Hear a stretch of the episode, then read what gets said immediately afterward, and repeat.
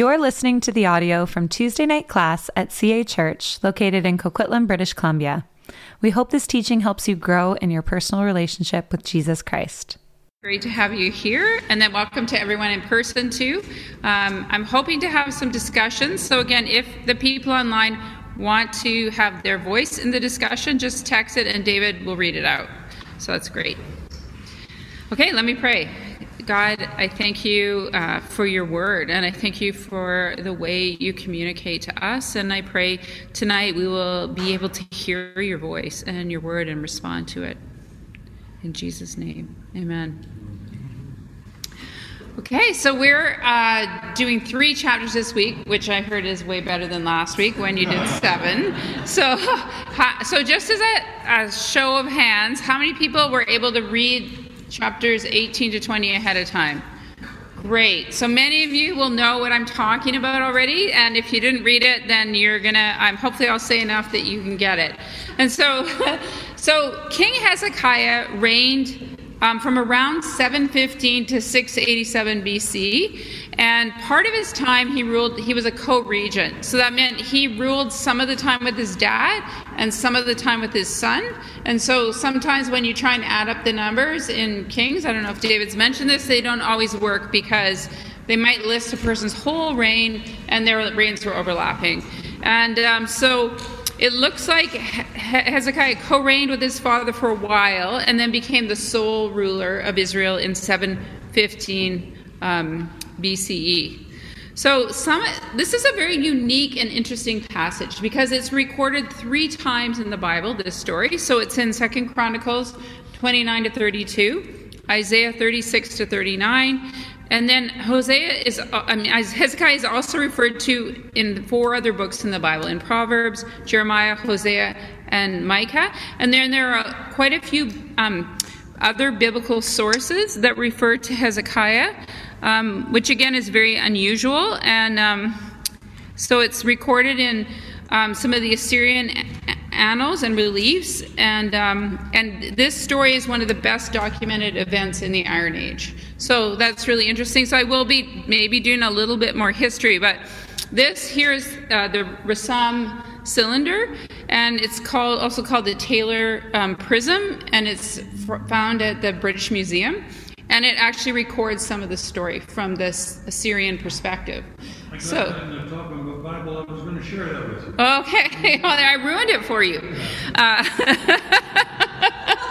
so, so again, obviously, and um, Iain Provan points this out, um, but this is history with a point of view, and the Assyrian text has a point of view which is different than the Hebrews would have a point of view on the story. And so again, each each of the storytellers are trying to tell the story from their perspective. And of course, we believe that the scriptures were inspired by God, and so God superseded, and what is recorded is what God wanted us to know and understand from a theological perspective about the, the events. But interestingly enough, the events, as recorded in the Assyrian um, text, don't conflict with what's in the Bible. They're pretty similar.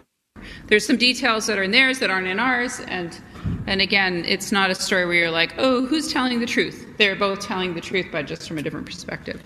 So so let's briefly look at 2 Kings 18, um, and I'm going to read from verses 1 to 8, because this is really important stuff in the text. So, in the third year of Hoshea, son of Elah, king of Israel, Hezekiah, son of Ahaz, king of Judah, began to reign. He was 25 years old when he became king, and he reigned in Jer- Jerusalem 29 years. His mother's name was Abijah, daughter of Zechariah. He did what was right in the eyes of the Lord just as his father David had done. He removed the high places, smashed the sacred stones, cut down the Asherah poles. He broke into pieces the bronze stake Moses had made, for up to that time the Israelites had been burning incense to it. It was called Nehushtan. Hezekiah trusted in the Lord, the God of Israel. There was no one like him among all, the kings of Judah, either before him or after him. He held fast to the Lord and did not stop following him. He kept the commands the Lord had given Moses, and the Lord was with him. He was successful in whatever he undertook. He rebelled against the king of Assyria and did not serve him. From watchtower to fortified city, he defeated the Philistines as far as Gaza and its territory. Okay, so this introduction to Hezekiah is a really important introduction because it tells us what kind of king Hezekiah was. And he was the best of the kings. He was so good, he was like David. And he was faithful, and the Lord was with him. And that helps us understand the story. So, he, first of all, he did what was right. And so, as you know from reading through Kings so far, each king gets an analysis. They did what was right in the eyes of the Lord, or they did not do what was right in the eyes of the Lord. And so, Hezekiah did what was right, not unlike his father, who probably uh, David mentioned last week. He did not. And so the first thing Hezekiah did that was right in the eyes of the Lord is he destroyed all the places of idolatry. So he removed the high places, smashed the sacred stones, and removed the Asherah pole. And in all the story of the kings, Hezekiah was the only one to remove the high places up until this point. And so, again, I'm just going to share the screen again here. This is an example of a high place. Now, this is a high place in Israel, but this is um, Jeroboam's high place in Dan. So you can see there it is. And the high places weren't necessarily places of idolatry, they were places people could sacrifice to Yahweh as well, but they were tempting for people to sacrifice to other gods on them. And so, one of the reasons um, it was seen as good to remove the high places is so that people wouldn't be tempted to sacrifice to Baal or Asherah um, in those places. Okay, so Hezekiah takes control, he removes the high places. He smashes the sacred stones. Again, another place you could worship, and you guys know about the Asherah poles, um, and he gets rid of those. And then he, um, it was interesting when when they mention this, um, they add the writer adds an emphatic he, so it was he it was who removed the high places. And so there's a real emphasis on how great Hezekiah was for doing that. He was really unique. He is a hero. He is the hero probably of this book, though Josiah also becomes a hero later on. Now, something that he did after he got rid of all those things, it says that he, he broke the, the Nehushtan. And so I'm just going to briefly read for you um, Numbers 21 4 to 9. And so some of you would be familiar with this story, but the people in the wilderness were getting really tired of the, the trials of the wilderness, and they were. Um, they were angry at God. They were complaining that they didn't have the things they wanted. They didn't have bread or water. And so they, in verse 6, um, it says, The Lord sent venomous snakes among them, bit the people, and the Israelites died. And the people came to Moses and said, We sinned when we spoke against the Lord and against you. Pray that the Lord will take the snakes away from us. So Moses prayed for the people. And the Lord said to Moses, Make a snake, put it up on a pole. Anyone who's bitten can look at it and live. And so Moses made the snake, put it on a pole. Then, when anyone was bitten by a snake and looked at the bronze snake, they lived. And so, again, the idea of this was, again, that God was asking them to look at the snake, remember likely their sin and God's provision, and then they would be saved. And so it appears that they took that snake and they put it in the temple along with other holy objects, like the Ark of the Covenant. And what, what it looks like is at different occasions in the Israelite history, instead of recognizing God behind the snake, they began to worship the snake. And so, in order to again prevent them from doing that again, um, you know, you're like, ooh, that's a really great artifact. And Hezekiah smashed it, but he smashed it. And uh, then they were no longer tempted to worship the snake. Um, and and so I wonder. So I wanted I wanted to just sit for a moment and and ask this question. So Moses had made the snake as a sign, a means of God's healing, and a sign of God's presence with them. And yet, the people took it and they began to worship the snake. So, what are some other examples um, in Scripture of God's gifts becoming idols? Can you think of any other examples of that?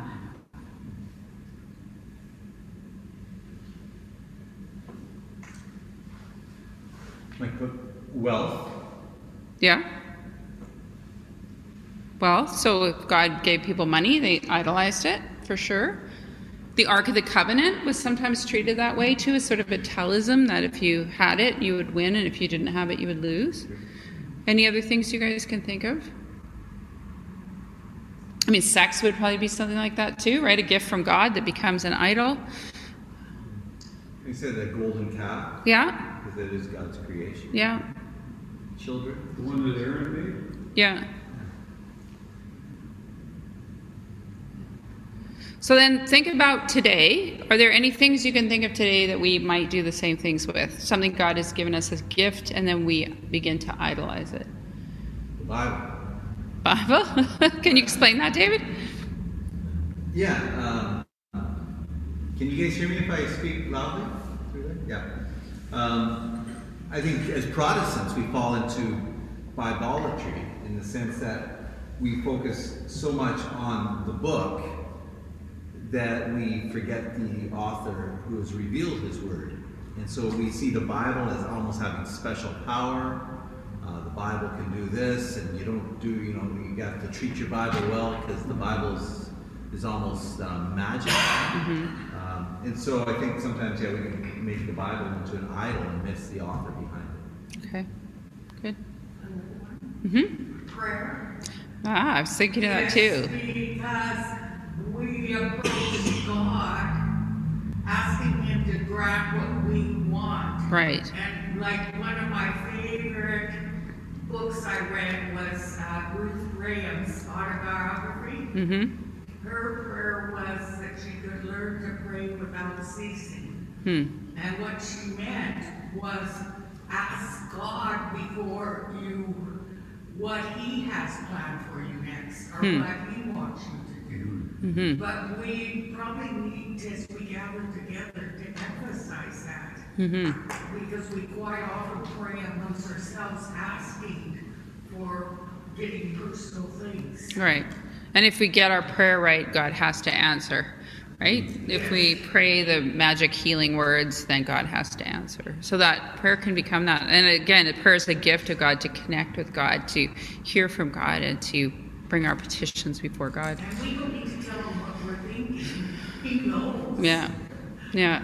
So somebody wrote spiritual gifts. Spiritual gifts, yeah, where they're given to for us to serve the church, and instead we can use them to build ourselves up. Um, so we are important, for sure. Yeah. our, ourselves, in, in the sense that like uh, we we start to believe that like as if we're God and stuff like that. Like we, we think that we're like sovereign over our, our own lives. Yeah. Yeah.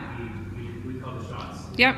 We don't Yep. God things. Yeah, we make ourselves into idols. So again, interesting. Hezekiah smashes all these places, but he still has himself, and everybody else still has themselves. And idolatry, as you know, is uh, this big, uh, oppor- this big risk um, for all of us, right? And with anything, with ourselves, with our money, with any good thing that God gives us. And so, I think that snake, smashing the snake, is a reminder of that. That God's gifts can become idols in our lives.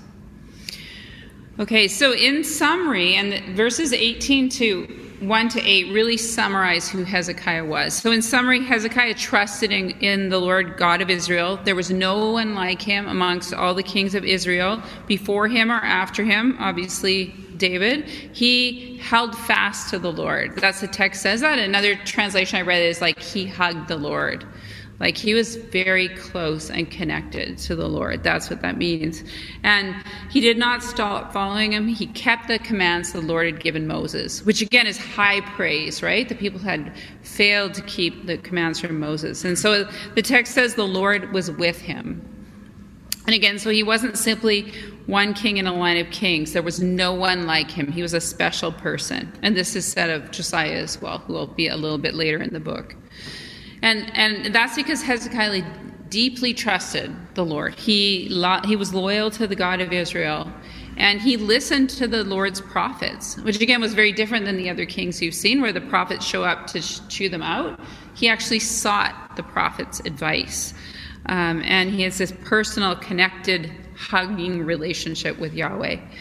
Um, And another thing unique about Hezekiah that we'll see coming up is he rejects foreign influences. He rejects his father's policies, which are pro Assyria policies. So his, his father was kind of in bed with the Assyrians.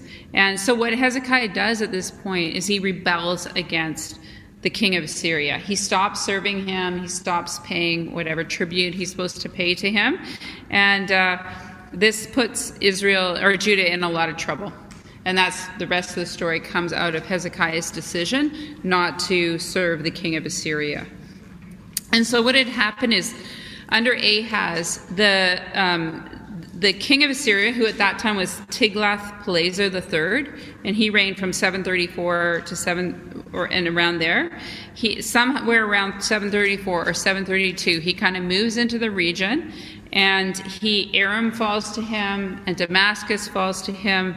Later, Israel falls to him, but Judah avoids it because they pay tribute instead. So, um, and when Hezekiah takes over, he again breaks that covenant or the relationship he had with the king of Assyria. Now, the consequences. Um, right away seem really good. So right away he's got some military things going on and, and Hezekiah moves into the Philistine territory and he begins to take more territory for Israel, for Judah. And interestingly, the only other king who was able to take the Philistines was David. So he's like David. He's moving into the Philistine territory. He's successful in war, and um, and he so things are going really well. But in the, on the world stage, what's happening at the same time is Assyria is, has battles going on uh, on other fronts. The Babylonians are also rebelling, and so Assyria's kind of busy. They're they are not worried about little Palestine. They're taking on the Babylonians, and so finally, in um, in about um, and I'll talk about this in a minute. About 702, um, the Babylonian, or 705, the Babylonian battle is cleared up, and then Assyria starts looking at Hezekiah again, and that's where the story starts. But in verses 9 to 12, there's a very, uh, there's a very little digression, and what's happening is um, the writer records the judgment on Israel. And it's interesting because this was actually recorded in chapter 17. So it's being repeated right here in the text. Why do you think they might have repeated the um, this um, judgment on Israel at this point. Yeah. To, highlight the importance of it? Yeah, yeah. Highlight the importance and also the contrast with Hezekiah, right? So it, Judah's doing well. Israel is falling. And so in 709, Sargon II comes in and they take away about 27,000 people and take them into captivity. At least that's what the Assyrians claim in their records. And so they they're reminding us again that Israel decides not to obey the Lord, so they get taken away, whereas Judah decides to obey the Lord and they are taking new territory in the Philistine territory. And so the key theological claim there is in verse 12. Um, and I'm wondering if someone else could read verse 12 because I'm reading a lot. So, Andrea, do you mind? Do you have your Bible there? Do you mind reading verse 12? Sure. This happened because they had not obeyed the Lord their God, but had violated his covenant, all that Moses, the servant of the Lord, commanded. They neither listened to the commands nor carried them out. So, again, so the opposite of Hezekiah, who obeyed all Moses' commandments. These guys don't obey Moses' commandments, and they're carried off into captivity. So that's why it's repeated in the story of Judah. So we move on to 2 Kings, um, starting in about verse, um, where am I? Verse 17. So um, the king of Assyria realizes that Judah is not paying tribute. He turns his eye on them and he comes to attack them. And so at this point, Sargon II has died, and the new ruler is taken over. The new ruler is Sennacherib. He takes over in 705 um, BCE and he rules till 681. And again, he's been dealing with various rebellions, but he comes towards now the Middle East and he crushes Tyre. He moves into Philistia, to Ammon, to Moab, to Edom, and then he moves into the area of Judah. And so this, this rebellious path that Hezekiah is on of not paying tribute is about to come to fruition. And so what uh, Assyria does first is they take, they capture Ashdod. And I'm going to just again show you guys where are we? So here we are. Here is, do you see Ashdod? I've got my little arrow there, which is probably too small. So Ashdod is over here. It's part, part of Philistine. So they go after Ashdod and then they start making their way towards Jerusalem. And they go to Lachish, and Lachish is part of Ju- Judah. And this is a, um, I don't know what you call it. It's a, it's a like a wall thing that whatever they carved in the wall. And again, I think it's in the British Museum. The Brits took a lot of things back to, uh, and you can see Sennacherib sitting on the throne there, and he's captured Lachish, and they're celebrating the capture.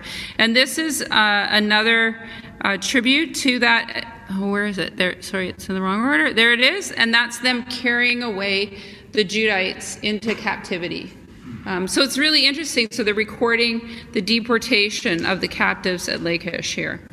Um, so they're off um, on the way. So obviously, Hezekiah is hearing about this. He's hearing about um, they're moving through from Ashdod to Lachish, and now they're approaching Jerusalem. And so Hezekiah gets worried, and he decides to pay tribute. okay, so he wants to pay tribute, and so he goes and he takes um, he takes everything he can find. Um, he strips all the gold off of the temple and he gives it to the king of Assyria in order to like pay him what he owes him. And in the ancient Near East, when these things are recorded and a king pays another king, that's considered your debt is paid, and they don't they just leave usually. But King um, Sennacherib is not happy with how Hezekiah has been acting, and so he decides to keep going. And he doesn't. He accepts the tribute, and then he decides he wants to take Jerusalem. He's going to squelch this rebellion. Reading this, I, I don't understand why God wasn't upset with him for not trusting God. Who, who was? Oh, why Hezekiah did that? Yeah, yeah. I mean, he desecrated the temple by stripping it of gold. Yeah, and that's an interesting question, but there's no judgment in the text over it. No, not, not not a bit. So yeah, we don't know, but apparently it was okay that he did that. So he paid the tribute and um, and then basically, the king of Assyria didn't accept the tribute. And so the king of Assyria surrounds the city. And he sends his three, he sends three of his people to talk to um, Hezekiah. And Hezekiah, instead of coming out and receiving these three people, he sends three of his people. And so, in a way, he's saying, like, you're not my boss. Like, I'm going to send my people to talk to your people. And so, let's go to um, verse 19. And so, the, the field commander said to them, Tell Hezekiah, this is what the great king, the king of Assyria, says. On what are you basing this confidence of yours? You say you have the counsel and the might for war, but you speak only empty war- words. On who are, you, who are you depending that you rebel against me? Look, I know you're depending on Egypt, that splintered reed of a staff which pierces the hand of anyone who leans on it. Such is Pharaoh, king of Egypt, to all who depend on him. But if you say to me, We are depending on the Lord our God, isn't he the one whose high places and altars Hezekiah removed, saying to Judah and Jerusalem, You must worship before this altar in Jerusalem? Come, now make a bargain with my master, the king of Assyria, and I will give you 2,000 horses if you can put riders on them. How can you repulse one officer of the least of my master's officials, even though you are depending on Egypt for chariots and horsemen? Furthermore, have I come to attack and destroy this place without word from the Lord? The Lord Himself told me to march against this country and destroy it. So now I'm going to stop there for a moment. And that it's a pretty amazing argument they put forth right? And interestingly enough um, historians would say that is kind of how the assyrians talked. So they think they've captured pretty accurately what these assyrians might have said. And so what are the things they are attacking there? I do have it in my notes but what do you hear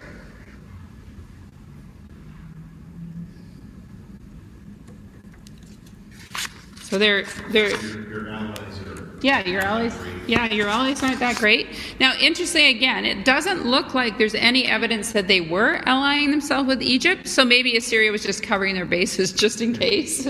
But yeah, your allies are no Don't good. even think of it. Yeah, what's another thing? It seems like all this diplomacy, though, that they really don't have military backing, and they're kind of hedging their bets, going, you know, we, we're really not sure if we want to attack Judah in the first place, so let's try every diplom- Yeah. way possible. Maybe they didn't want to lose their troops either. I don't know. That's true, but, Yeah. yeah, I think Hezekiah was a bit hasty on giving in so easily with the, With it, yeah. with the, uh, the gold and stuff. So they attack their allies, or what they think their allies might be. Well, who else do they attack? What else did they? Sorry, sorry. God. They're trying to say that he doesn't trust in God. Yeah. And I think even they do it even more twisted. Like Hezekiah removed the high places because of his, like, his loyalty to God, and yet they're twisting that and and saying that it was that God won't respond to them because they've removed the high places, and that's the place where people could worship God. Yeah. Yeah, and, and they, they lie. And Yeah. That saying that uh, that God Himself told me Yeah. to come up against. Yeah, you can trust me because God told me to do it. Yeah. And again, if you've read the book of uh, some of the prophets, God did actually send people to take Israel and Judah and to cause the, to discipline them. But again, this was not what happened here. That God didn't send Assyria here. There's no evidence for that. And um, so then they go on. Um, to say that apparently they're speaking in Hebrew, and we don't know how some Assyrians learned Hebrew. They spoke Aramaic, but the com- the commanders are worried because they don't want the people to hear these arguments because they must be pretty good arguments, right? So shh, speak to us in Aramaic, and then we'll just translate it for the people. And so they refuse to speak in. Um, Aramaic, and so they speak in Hebrew, and then they address the people who would be able to hear them. Maybe the, the fighters on the ramparts. I don't know people in the in the town, and they and they say um, these things, starting in verse twenty-seven. Um, was it only um, to your master that you that and you that my master sent me to say these things, and not to the people sitting on the wall, who like you will have to eat their own excrement and drink their own urine? Uh, that's that's going to make people a little bit worried right there. Uh, then the commander stood and called out in Hebrew, "Hear the word of the great king, the king of Assyria. This is what the king says." Do not let Hezekiah deceive you. He cannot deliver you from my hand. Do not let Hezekiah persuade you to trust in the Lord when he says, The Lord will surely deliver us. This city will not be given into the hand of the king of Assyria. Do not listen to Hezekiah. This is what the king of Assyria says Make peace with me and come out to me. Then each of you will eat fruit from your own vine and fig tree and drink water from your own cistern until I come and take you to a land like your own a land of grain and new wine, a land of bread and vineyards, a land of olive trees and honey. Choose life and not death. Do not listen to Hezekiah, for he's misleading you when he says, The Lord will deliver us. Has the God of any nation ever delivered his hand, his land from the hand of the king of Assyria? Where are the gods of Hamath and Arpad? Where are the gods of Sepharvaim, Hena, and Iva? Have they rescued Samaria from my hand? Who of all the gods of these countries has been able to save his land from me? How then can the Lord deliver Jerusalem from my hand? So, again, some more arguments. So, this time they're saying Hezekiah is untrustworthy. You can't trust your king. He's his military capabilities aren't up to scratch. His theology isn't very good. He doesn't know who God is. He has he's making empty promises of a new and better life. And he he and then Yahweh, he's not as strong as the Assyrian gods. So why are you trusting in Yahweh? Every other god has been taken down. Um, and I, Sennacherib, can save you. And um, so again, this is the question posed throughout the book of Kings who's more powerful? Is the God of Israel more powerful than the God of the surrounding nations? And I think it's really interesting when he describes what he's offering, right? He's offering them this new land of milk and honey, right? This new Israel. Come with me, and I can give you everything that you want. And, uh, and I thought those are really interesting words. And of course, they're lies, right? There's no way the king of Assyria is going to give Judah this amazing land and life experience, but he uses these lies. So I think I want to stop there just for a moment because I think this is something that still happens today. It's not the king of Assyria, but the, the evil one uses these kind of lies to trick us into thinking it will be better somewhere else, right? It's going to be God isn't really going to come through for us. There's something better. There's a, a promised land that we're not experiencing. Um, there, yeah, we can't follow our leaders. We don't trust them, um, and we look for for something else. Um, this is something we're still tempted to do, and it's interesting. The people uh, at that time recognized the lies, maybe because they had a good leader and they were silent and they went into mourning. They didn't um, believe the Assyrians, but but I wonder if we can just take a moment to think about some examples of the way the and the enemy attacks us now and how might we respond. So they responded with silence and mourning. Um, and how might we respond? So you just go to your tables, take about five minutes, talk about some ways the enemy attacks us now. What are some of the lies that you are hearing in our culture? Um, and how, how do they tempt you, and how might you respond? Can we pause it? Yeah. Just pause it down All for because uh, I think that's probably different, right? Like, what what what um, gets you? What makes you start to doubt that God is there or God will provide for you? I think it's important ahead of time to think of some of those things because I think the Assyrians, interestingly enough, probably knew what people who are in the middle of a siege would be afraid of, right? Like drinking your own urine and eating excrement. That's a real fear. That's not a fear for us. So I don't think that would work. But uh, it's, you know, the Satan loses lies that actually do trick us and convince us that God is not good and God will not provide for us. Okay, so when so when the people hear, they tear their clothes, and Hezekiah tears his clothes. So let's start again in um, chapter 19, verse 1. And when Hezekiah heard this, he tore his clothes, he put on sackcloth, and went, went into the temple of the Lord. And he sent Eliakim, the palace administrator, Shebna, the secretary, and the leading priests, all wearing sackcloth, to the prophet Isaiah, son of Amoz. So, again, this is a very unique move, right? He's actually going to seek the prophet for advice. And they told him, This is what Hezekiah says This day is a day of distress and rebuke and disgrace, as when the children come to the moment of birth and there is no strength to deliver them. It may be that the Lord your God will hear all the words of the field commander, whom the master, the king of Assyria, has sent to ridicule the living God, and that he will rebuke him for the words the Lord God has heard. Therefore, pray for the remnant that still survives. When King Hezekiah's officials came to Isaiah, Isaiah said to them, Tell your master, this is what the Lord says Do not be afraid of what you have heard. These words, with which the underlings of the king of Assyria have blasphemed me, listen. When he hears a certain report, I will make him want to return to his own country, and there I will have him cut down with the sword. And when the so again, so um, so there's the promise, right? God says, Don't be afraid. I am going to deal with Sennacherib. And that is a, a very clear response. Um, so Hezekiah has this very humble posture before the Lord. He's in mourning, he rips his clothes, he goes and seeks the Lord's advice. And um, Hezekiah has a choice to make at this point. And maybe he should have done this sooner before he gave away the tribute. But now he's, he has this choice to make of is he going to trust the Lord's promises or is he going to listen to Sennacherib and surrender? Um, and so something very interesting happens at this point. It's very quick in, this, in the passage in verse 9. Um, it seems like Sennacherib briefly leaves and he goes. And so maybe Hezekiah's like, ooh, this is a good deal. But, so he goes down, um, and, in the historical records, he temporarily leaves to deal with a problem in Ethiopia.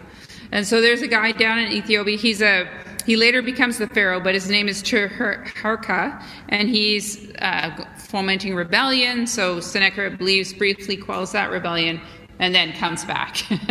so he comes back, we find him back in verse 9. And it says Sennacherib receives a report that, so he receives that report, and then he comes back, and in verse 10 it says, Say to King Hezekiah of Judah, Do not let the God you depend on deceive you when he says, Jerusalem will not be given into the hands of the king of Assyria.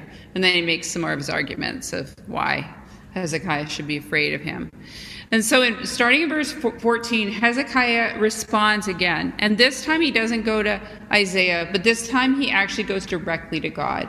And in verse 14, when he receives the letter from the messengers with all these new threats from Sennacherib, he goes to the temple, he spreads the letter out before the Lord, the letter from Sennacherib, and he prays to the Lord Lord, the God of Israel, enthroned between the cherubim, you alone are God over all the kingdoms of the earth. You have made heaven and earth. Give ear, Lord, and hear. Open your eyes, Lord, and see. Listen to the words Sennacherib has sent to ridicule the living God. It is true, Lord, that the Assyrian kings have laid waste these nations and these lands. They have thrown their gods into the fire and destroyed them, for they were not gods, but only wood and stone, fashioned by human hands. Now, Lord our God, deliver us from his hand, so that all the kingdoms of the earth may know that you alone our Lord, our you alone, Lord, are God. And so, what Hezekiah is doing here is he is um, he's praying what is called, in the style of an individual complaint psalm. And you can read psalms like this in the Book of Psalms. Um, and it, the Psalms have a pattern, and Hezekiah is following the pattern. And so, first of all, he recognizes God's greatness. He refers to the Ark of the Covenant. He refers to God's rulership. And then he explains his problem. And it's interesting how he explains his problem because his problem is very oriented towards God. The problem, God, is that the Assyrians are insulting you. The Assyrians are not recognizing who you are, as opposed to the Assyrians are threatening me, which is an interesting way that he is. And then he asks for God's assistance based on God's honor.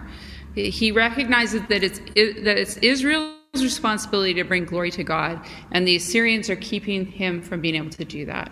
And so that is his complaint to God. God, and I think it's a really beautiful picture of him going to the temple with the letter, putting the letter out, and then falling down and, and asking God to um, to honor to act so that his name is honored. And so yeah, I don't know if you guys have any comments on that. And again, you mentioned that prayer can be idolatrous, but I think this is the opposite of an idolatrous prayer. This is a prayer that's a, a really heartfelt prayer, a prayer that recognizes who God is, where Hezekiah isn't demanding something from God. It's not a magical incantation, but it, it is really coming from his heart. And I wanted us to each take five minutes and write our own complaint song. So, whatever is on your heart, it may be an issue in Canada that you're worried about. It may be something in your personal life that you feel like God is not being honored. Um, but I want you to try and follow um, this complaint psalm script. So, first, recognize God's greatness. So, the beginning of your psalm would recognize who God is. Then, secondly, you are going to explain your problem to God. Maybe it's a newspaper clipping you want to pull out, or you, you have your own letter in your pocket of a financial issue that's happening to you. And then ask for God's assistance. And at the heart of this complaint psalm is a desire to see God glorified, a desire to see God worshiped and honored uh, in your life, in our lives. How does that sound? Do you guys think you can do it? So I am here if you're stuck, I'm happy to help, and David can help too. When it pause? Pause? Yeah. Uh, share their psalms in the chat. They were great, and some of your psalms will be personal. But um, is there anyone here who would be comfortable reading their psalm?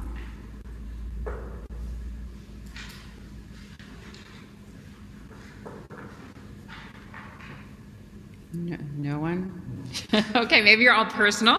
So that's great. But again, this is a great practice Um, and so when I first was a new Christian, I was mentored by someone who taught me to pray the Psalms, and it was a really uh, great experience as I learned the pattern of prayer of the people of God, and it gives us confidence. Like these, the Psalms are prayers that God includes in His Word, and so those are ways to teach us how to pray.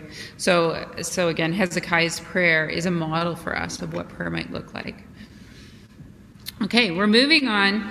Um, to uh, a lovely speech from God, and it's a pretty powerful speech. And so God responds um, to um, Hezekiah by sending Isaiah again to give a word. And David, it's very long, and my throat is getting sore. Do you think you could read it? It's uh, verses 20 to uh, 34. Sure. Okay. Well, that is a long one. Yeah. But it's great. Okay, so when you're listening to this, I want you to write down any themes or messages you hear as David reads it. Okay, so you're listening for themes or messages. Then Isaiah the son of Amoz said, sent to Hezekiah, saying, Thus says the Lord, the God of Israel, Your prayer to me about Sennacherib, king of Assyria, I have heard. This is a word the Lord has spoken concerning him. She, she despises you, she scorns you, the virgin daughter of Zion. She wags her head behind you, the daughter of Jerusalem. Whom have you mocked and reviled? Against whom have you raised your voice and lifted your eyes to the heights? Against the Holy One of Israel. By your messengers you have mocked the Lord. And you have said, With my many chariots I have gone up the heights of the mountains to the far recesses of Lebanon. I felled the tallest cedars, its choicest cypresses. I entered the farthest lodging place, its most fruitful forest. I dug wells and drank foreign waters, and I dried up with the sole of my foot all the streams of Egypt. Have you not heard that I determined it long ago? I planned from days of old what I should now bring to pass, that you should turn fortified cities into heaps of ruins, while their inhabitants, inhabitants, shorn of strength, are dismayed and confounded, and have become like plants of the field, and like tender grass, like grass of the housetops, on the housetops, blighted before it is grown. But I know you're sitting down and you're going out and you're coming in, and you're raging against me because you have raged against me and your complacency has come into my ears, I will put my hook in your nose and my bit in your mouth, and I will turn you back on the way by which you came. And this shall be the sign for you this year eat what grows of itself, and in the second year what springs of the same. Then in the third year sow and reap and plant vineyards, and eat their fruit and the surviving remnant of the house of Judah shall again take root downward and bear fruit upward. For out of Jerusalem shall go a remnant, and out of Mount Zion a band of survivors. The zeal of the Lord will do this.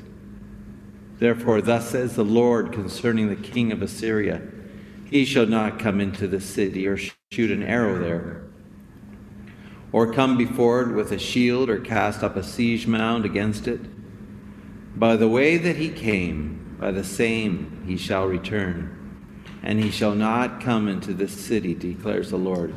For I will defend this city to save it, for my own sake and for the sake of my servant David. Okay, great. So, what kind of themes do you guys see emerging from that very long speech of God through Isaiah? Someone says God's power and holiness over the puny accomplishments of man. Yeah. And God's gifts to us Mm-hmm. is what He provided. He sure will live. Mm-hmm. In some I don't know if you've ever read the last few chapters of Job, but there's some speeches like that in Job of like God's power, and so there's there's something about that. Like God here, God shows up at the end of Job, and God is showing up here. And it, again, he's mocking, um, he's mocking uh, Assyria. They think they're really powerful, and they're not. and God is going to bring them down and send them home.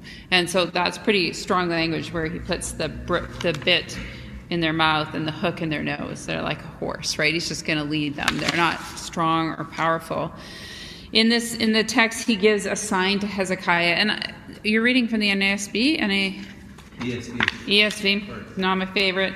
Verse 29. Uh, verse 29. yeah, yeah, yeah. Verse 29 in the NIV specifies that that's a promise to Hezekiah. And so perhaps Hezekiah's name isn't in the original text because the ESV is usually more literal. But that verses 29 to 31 are a promise to Hezekiah um, that God will things will come back to normal in Jerusalem, but it's not going to come back to normal right away. It's going to take three years. So the first year, you'll gather things Second year, I'll gather again, and then the third year, you can plant. So that's kind of hard news, too, right? I'm not going to fix everything right away. It's going to be a slow return to normal, um, but it is going to happen. And then again, his final pro- prophecy that um, the Assyrians will not conquer Jerusalem. And that this is the second time he said that through Isaiah, but that's very clear. And all Hezekiah needs to do is just to be faithful to the fact that Yahweh is God. Yahweh is greater than the Assyrians and the Assyrian gods. Um, and finally, in the very end of this, um, we see God act. And God acts in a really interesting way. That night, the angel of the Lord went out and put to death 185,000 Assyrians in the camp. And then the people got up the next morning, they were all, all there were were dead bodies. Now, that's pretty miraculous.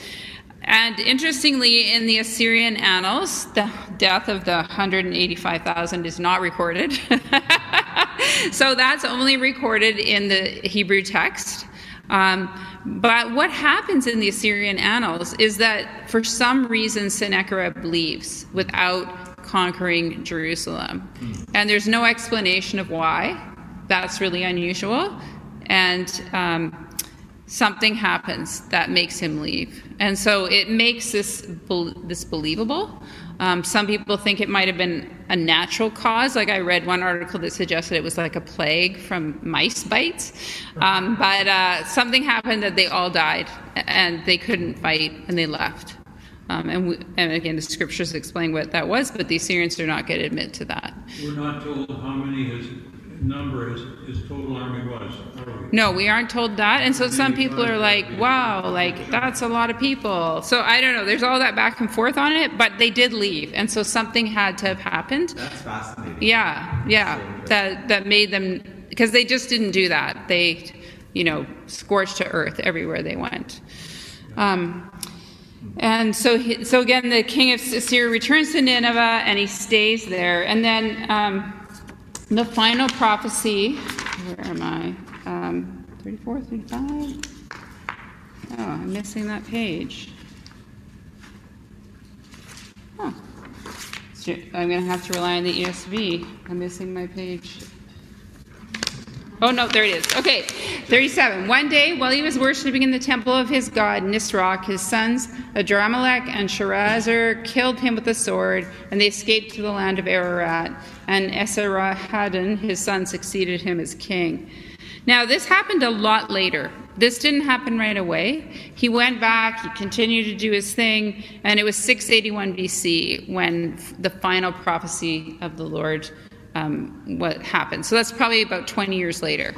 Um, where he got his just deserts. But again, this is a long term prophecy, and um, God is in control of that um, and when that happens. Um, and again, that contrasts with Hezekiah as we move into the next section in our final chapter, which is chapter 20, where Hezekiah um, is is dying. He's dying, and we don't know why.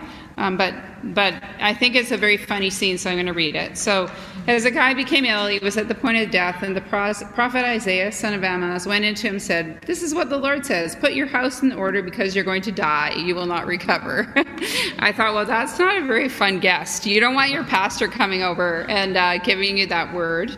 Um, so Hezekiah didn't like that word. He wasn't going to accept it. And so in verse 2, um, he petitions God again. And this is a very different petition than the one we see in chapter 19 because it's much more focused on Hezekiah and not on God's glory. So he, he says, Remember, Lord, how I've walked faithfully, walked before you faithfully and with wholehearted devotion, and have done what is good in your eyes. And he weeps bitterly. And so, again, this is a much more self serving petition, but the Lord hears him and um, the Lord answers his prayer. Um, so, again, I don't know if we have to always get it right. Um, God is merciful. And so, before Isaiah had left, the word of the Lord came to him Go back and tell Hezekiah, the ruler of my people, this is what the Lord, the God of your father David says I've heard your prayer, and I've seen your tears, and I will heal you. And on the third day from now, you'll go up to the temple of the Lord, and I will add 15 years to your life. And I will deliver you in the city from the hand of the king of Assyria, and I will defend the city for my sake and the sake of my servant David.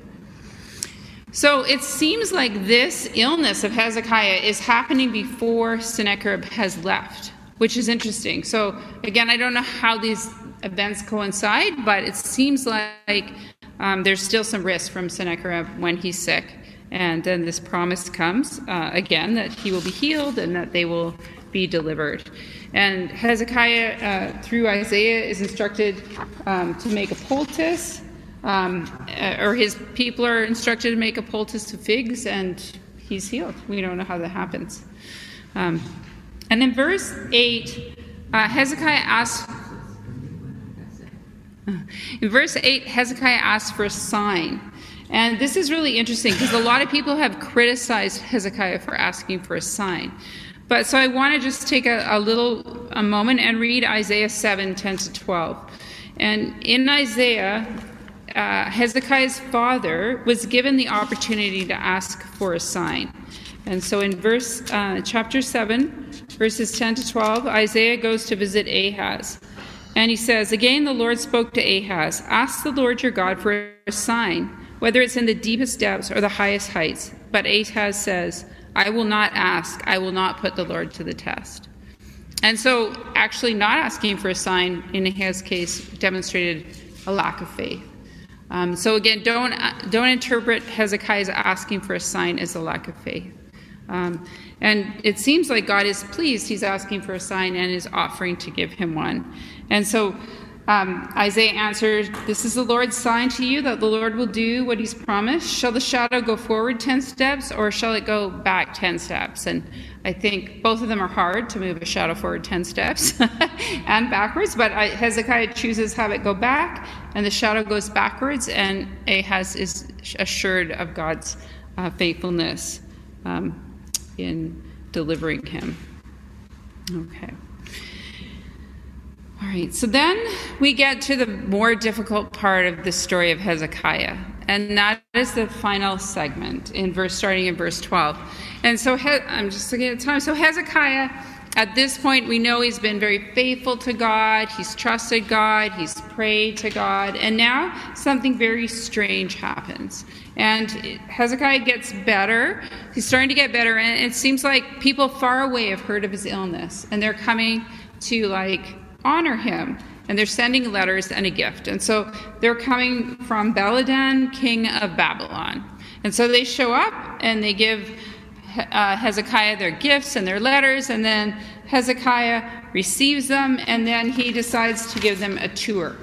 And so in verse um, 13, it says that he shows them all that was in his storehouse the silver, the gold, the spices, the fine olive oil, his armory, everything found among his treasures. There was nothing in his palace or all his kingdom that Hezekiah did not show them. And then they go, and then Isaiah shows up. Yeah. That's right. He, he gives these guys a really good tour. And then in verse 14, Isaiah comes up to Hezekiah, and he's like, Isaiah's not a dumb prophet, he's a smart prophet, so he's not just randomly asking these questions. So, yeah, he, so he says, What did those men say, and where did they come from? And then Hezekiah only answers one question from a distant land. They came from Babylon. And then the prophet asked again, What did they see in your palace? And Hezekiah says, They saw everything. There's nothing among the treasures that I did not show them. And then Isaiah, Isaiah gives a word of judgment to Hezekiah. Hear the word of the Lord. The time will surely come when everything in your palace and all that your predecessors have stored up until this day will be carried off to Babylon. Nothing will be left, says the Lord. And some of your descendants, your own flesh and blood, who will be born to you, will be taken away, and they will become eunuchs in the palace of the king of Babylon. So, this is a, a really hard word that Hezekiah receives from Isaiah. Um, and he, so the, the question, and if you read commentators, um, people ask the question did Hezekiah showing the Babylonians cause the judgment? Or was it just a really good opportunity to tell him what was going to happen? And that we don't know. So it could have been that Hezekiah, this was going to happen anyways, and but this was just a great opportunity. Like you've shown them, this is a, they're going to take it. Or Hezekiah, you were proud, you were proud of your stuff, and so all the kingdom is lost.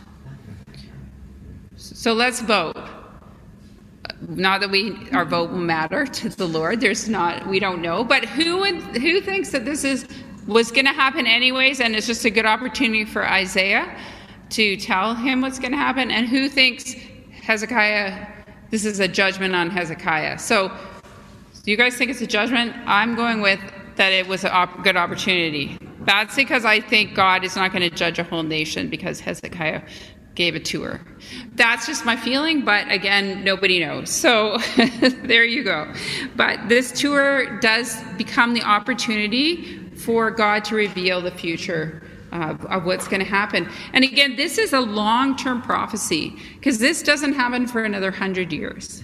So it, again, it's it's not something that's it happens in 580, 587 BC um, that the Babylonians come. a good reminder that when we ask God for things like we want it now, we expect it to happen? I mean, Yeah. timetable's totally out of my watch. Yeah, yeah, we don't know. Now Hezekiah has a really interesting response to this word from Isaiah, which again causes more controversy. So this is how Hezekiah responds. He says in verse 19, The word of the Lord you have spoken is good. For he thought, Will there not be peace and security in my lifetime? this is not so bad. Uh, so, again, there's three possible ways interpreters look at this. First is Hezekiah's answer like self serving, like I'm, he's smug, like, hey, this isn't going to affect me. It's way after I die, so what's the big deal? Uh, that to me seems uh, implausible because Hezekiah obviously loved his people and he served his people in the Lord. The second um, um, one is that he's just grateful that it's going to be delayed, that the, is, that Judah will have some more time, um, that he'll have time, that Judah will have time, um, that there's, he's spared from seeing such a terrible thing happening. And uh, the third thing is that he, it's both of those. He accepts the inevitability of judgment. Yeah, we have not been a faithful people. I get it. We're going to be judged, but I am grateful it's not until later on. So those are some possible What do you responses. think of um, the fact that he co-reigned With with Manasseh Do you think- for ten years, and he saw the trajectory of Manasseh's life? yeah, Because- maybe he saw his son and he kind of knew things were going to get worse. Yeah, that could be yeah, possible. Maybe the the illness he had at the beginning of chapter twenty caused some brain issues, and now he's just sick. but somebody else has a brain Maybe, maybe, yeah. Though it looks like it was a boil, so then would a boil cause a brain issue? Yeah, good point. Um, but uh, but this this isn't the last chapter seems to take a slight turn on portraying Hezekiah as positively as the first chapter. Uh, which is interesting because the first chapter really does sum up the biblical story of Hezekiah. But Hezekiah in the end, is not a hero either. And I always say this to everyone like there's no heroes in the Bible. The only hero is Jesus. And so we're God is not uncomfortable with sharing our faults. God is quite comfortable with all the the whatever leaders of the Bible having lots of faults that I'm glad my name is not written in there. Let's just say that. yes? Don't you think it helps us understand our difficulty in dealing with our finite mind? Yeah, yeah. We know we're not going to be free to see infinitely until God returns. Mhm. And so it's giving us a message. We only look at the now. Yeah, yeah. And it. and want results for now. And that was Hezekiah. He was always trying to get the positive. He wasn't thinking long term. Yeah, yeah, and I think there's something about like the fact that we aren't the we aren't the hero, and I think that helps me when I look at Christian leaders who fail. Um, I just know that's part of the story of the people of God. That nobody uh, nobody follows God totally and faithfully. That people have gaps and cracks and sin. And God, again, is quite comfortable with exposing that. And so, right now, you can let, just read the news and see all kinds of pastors' sins exposed, right? It's that's the good thing and the bad thing about social media. But it is good in some ways because it reminds us of our need to really cling to God and to be faithful um, to what God calls us to. I'm not better than other people. Well, I will say, I'm, I'm really thankful that as you study the Bible, you get to realize this more, because growing church, sometimes everybody seems so great, and it's, we can never get there, we can never have that perfect walk with faith, and so you stumble and fall, and you think, what's wrong with me, why can't I do it? Mm-hmm. And, but as you study, you realize there are no heroes, only mm-hmm. Jesus and how, what a relief. Yeah. No one gets drunk, and then, you know, all these people do all these crazy things, and you're like, okay, all right, there's still a place for them, there can still be a place for me. Yeah, yeah. It's like children's programs, heroes of the Bible Yeah. Yeah.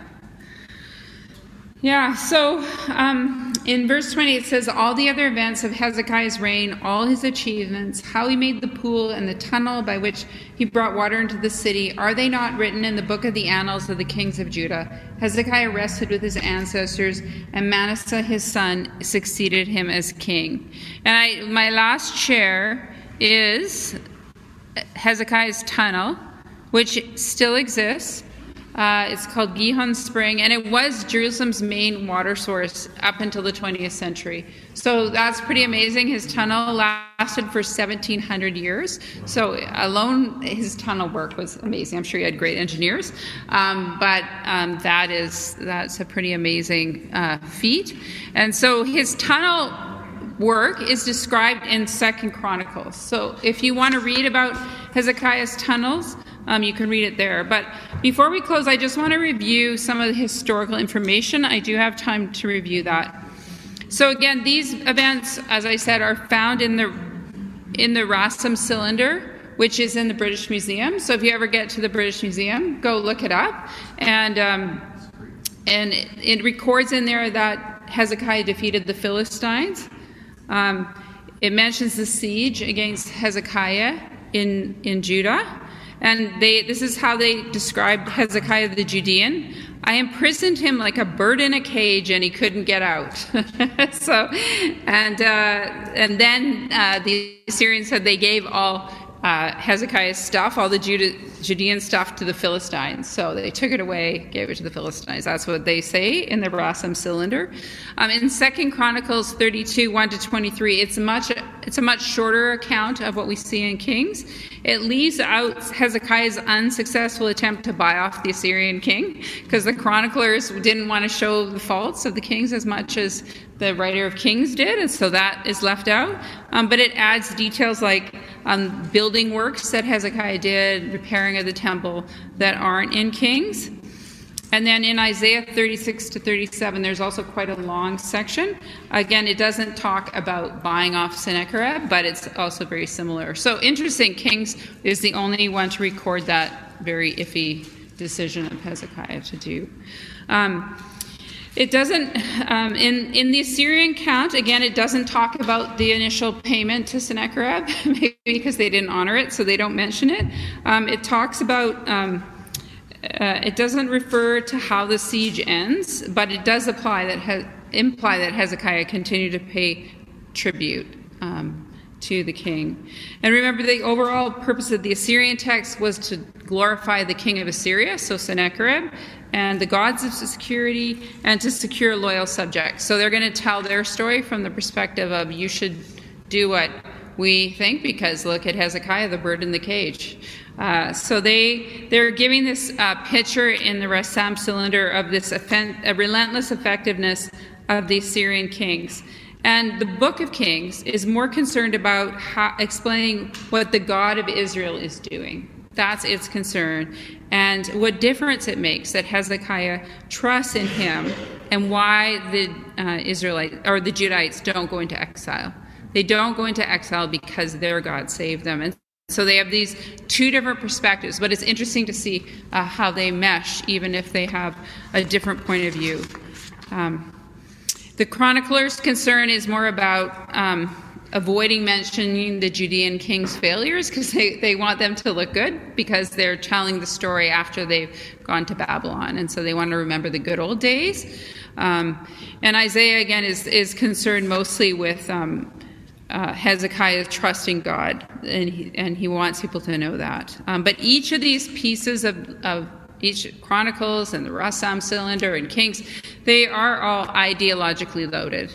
Uh, they're not neutral history. They're history uh, with a point of view. They're artistically constructed. They're not focused on the historical point. They're they're focused again on um, trying through art and through narrative to tell us a story about either the God of Israel or the God of the Assyrians.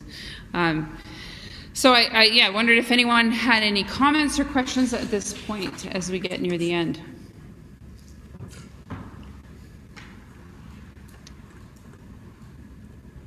Looks like the people online are having a conversation about government. That's interesting. Just at the end. Oh, just at the end. They, they think I'm pretty good. Oh, okay, they talked to it. Now they're just getting a little off. So, is it- so does anyone have any questions or comments? Yeah? Um, in uh, Hezekiah's prayer, when he seemed like um, concerned about God's glory, and that, that that's a theme there. Um, I just got thinking about how when we see other people that seem to be like profaning God's name and like His glory, are we supposed to necessarily confront that? Like, uh, and, like when when do we, when do we not? Yeah. We see that application, and I just kind of how concerned should we be when other people are um, offending God? in a sense? That's a great question. Want to repeat? Yeah, so the question is how, when Hezekiah was concerned about God's name being profaned, um, he was grieving in the temple about that. How concerned should we be about that? Um, and that, I think, is really an interesting question. And I think it's an important one because when we, s- I think it's easy in these times where Christians seem to be a little bit beleaguered in the West, where it's a little bit challenging to be a Christian. It is easier to become more concerned about how it's affecting us than how it's affecting God, right? How God's is how our name is being profaned rather than how God's name is being profaned. And I think we can grieve as much when we see a pastor who took advantage of a congregant that is profaning God's name. Um, people who you know refuse to acknowledge God are also profaning God's name, but but I think that is something that that's a good point. That is important for us to be concerned about and bring to prayer, and then obviously at, at times to bring to someone. And so again, if we see a Christian leader that we think is profaning God's name, I think that's a call of ours to go speak to that person rather than cover it up. That was not what God certainly did in the scriptures. If it's a person who's not a follower of Jesus, I think we really need God's wisdom and timing for that. When is the right time uh, to do that, and how do we do it in a way that? Um, why would we? Do, why do we do it? Um, how does that impact how people think about God?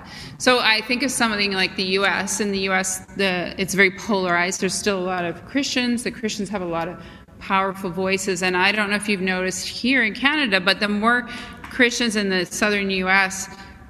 talk, the more difficult it is for Canadians to talk about God, right? And so I think, again, we have to think about that. Like, if I speak is this going to give people an opportunity to hear the good news of Jesus and to honor God, or is it going to further lead to the dishonor of God? And that's not an easy that's not an easy decision to make.